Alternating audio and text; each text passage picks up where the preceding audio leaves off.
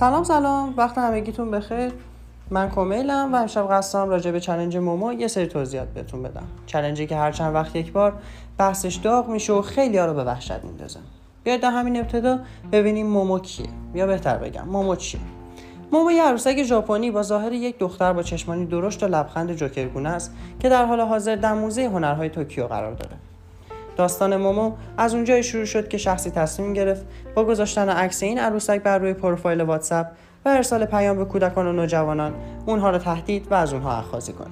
که خوشبختانه در سال 2018 این شخص توسط FBI دستگیر شد و پرونده این بازی به کل بسته شد.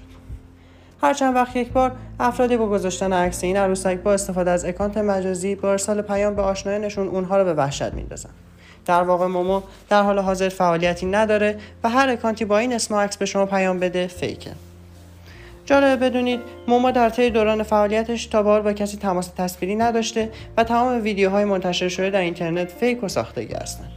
در روزهای اخیر نیز ویدیوهایی از کاربران ایرانی منتشر شده که با مومو تماس تصویری داشتند این ویدیوها جعلی هستند و با نرم افزارهای اندرویدی Call Me Momo Call Me for Momo که به راحتی قابل دانلود هستن ساخته شدن.